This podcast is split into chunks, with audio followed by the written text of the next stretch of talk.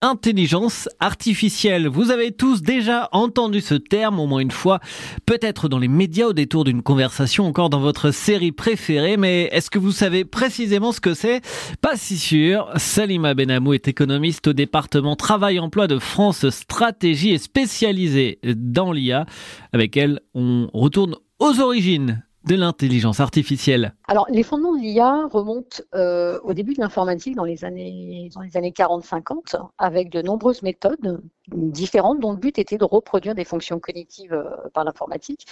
Et en fait, le terme intelligence artificielle a, a été inventé en, en 1956 par euh, John McCarthy, qui est l'un des pères fondateurs du, euh, domaine de l'IA avec, euh, avec d'autres chercheurs.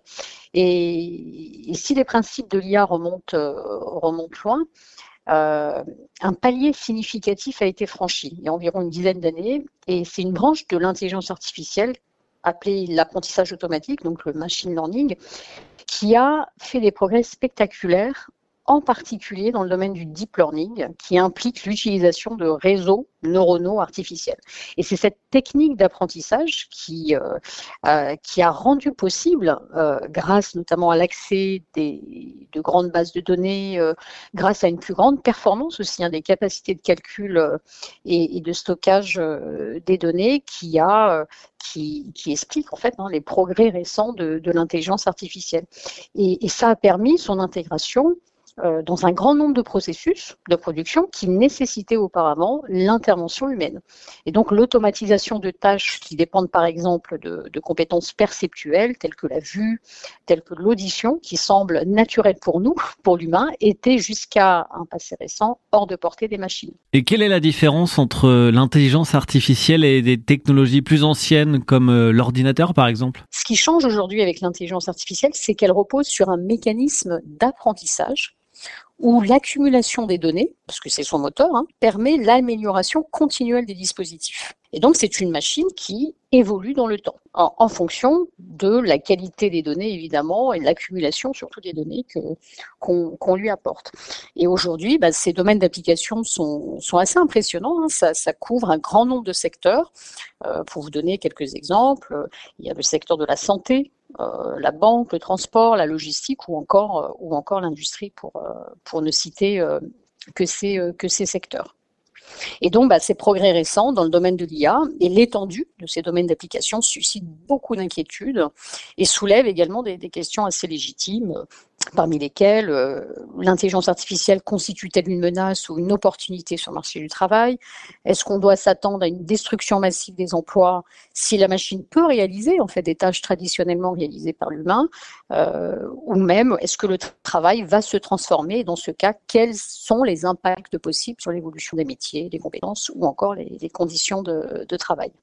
Et l'intelligence artificielle, elle sert à quoi? Quel apport à la société? Est-ce qu'on l'utilise au quotidien, par exemple? Alors, est-ce qu'on l'utilise quotidiennement? Euh, Pas vraiment. Il y a des briques d'IA, par exemple, dans les chatbots, euh, dans, euh, dans votre smartphone aussi, dans des objets connectés. Mais ça reste quand même, dans de nombreux secteurs, encore une potentialité. Euh, plus qu'une réalité. C'est-à-dire que c'est clair, l'intelligence artificielle a fait euh, énormément de progrès dans ces techniques d'apprentissage, mais euh, son déploiement dépend pas uniquement de ses capacités technologiques, ça dépend aussi d'autres facteurs liés à la réglementation, liés à la qualité des données, liés à, l'adéquation aussi avec les compétences, parce qu'on a besoin aussi de compétences particulières pour pouvoir utiliser ce type de, ce type de, technologie. on a, ça dépend, ça dépend également de, des, modalités de déploiement euh, et des besoins et des attentes euh, et des attentes des entreprises. Aujourd'hui, par exemple, on réalise une évaluation à partir de cas d'usage euh, d'intelligence artificielle dans différents secteurs d'activité, ici à France Stratégie.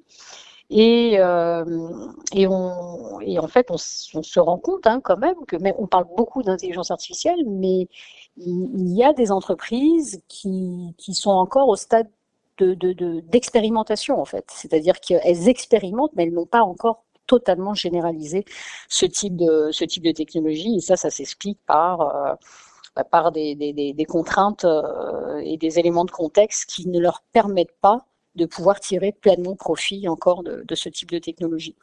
Donc, euh, donc voilà, donc on en parle, on en parle beaucoup. Ça ne veut pas dire que c'est c'est pas c'est un c'est évidemment euh, ça soulève des, des, des enjeux très importants en matière de sur le marché du travail. Euh, on peut y voir, hein, certains observateurs notamment euh, voient l'IA comme une opportunité économique grâce à, une meilleure optimisation des processus de production, à une baisse des coûts hein, due à l'automatisation des, opérations. Euh, et d'autres, au contraire, la considèrent comme une véritable menace pour l'emploi avec la disparition programmée de, pans entiers d'activités menaçant euh, donc ainsi de, de, nombreux métiers, des métiers qualifiés comme des juristes, des auditeurs, des médecins par exemple, ou même des métiers euh, peu, euh, voire pas qualifié.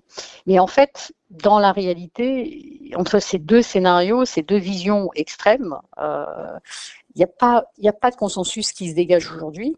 Et je me permets de rappeler, hein, il y, a, beaucoup d'études, qui, un certain nombre d'études qui avaient avancé l'hypothèse d'une automatisation massive des, tâches existantes par, par de l'IA et qui pouvait mener, par exemple, à la destruction de près de la moitié des emplois au cours de la prochaine décennie aux États-Unis comme dans d'autres pays industrialisés euh, d'ailleurs. Donc ça, c'était une hypothèse euh, qui avait été, une prédiction qui avait été euh, formulée en 2013 par, par deux chercheurs. Et, en fait, cette prédiction reste encore une prophétie. En 2013 et, et c'est pas ce que nous observons, ce que nous observons aux États-Unis. Et puis il y a d'autres études aussi hein, qui, qui aboutissaient à des prédictions beaucoup plus faibles, allant de de 10 à, 15% des, métiers automatisables. Donc aujourd'hui, il y a quand même beaucoup de zones d'ombre, beaucoup d'incertitudes sur l'impact quantitatif de l'intelligence artificielle sur le niveau d'emploi. Et, ça, ça, s'explique tout simplement par le fait qu'il y a des limites méthodologiques déjà de ces études, euh, parce que, euh, que l'IA reste encore une potentialité et on, ne peut pas, euh, si vous voulez, on n'a pas encore d'enquête statistique à très grande échelle qui notamment euh, sur le machine learning, qui permettrait d'évaluer l'impact euh, de l'IA sur euh, sur le niveau d'emploi.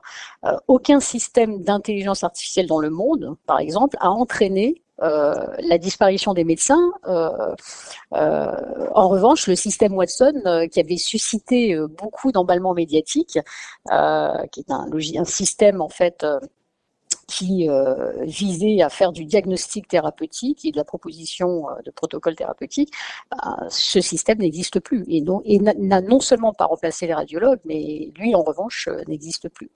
Donc voilà, donc il y a, beaucoup de, y a beaucoup de buzz, il y a, y a, une absence de consensus, il y a beaucoup de zones d'ombre et, et ça, ça suscite des, des, des beaucoup de, d'inquiétudes et, et, de fantasmes autour de l'IA.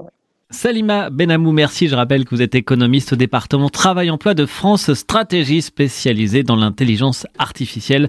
L'intelligence artificielle auquel nous consacrons toute une série de reportages et d'interviews cette semaine. Des articles et des podcasts sont disponibles sur notre site.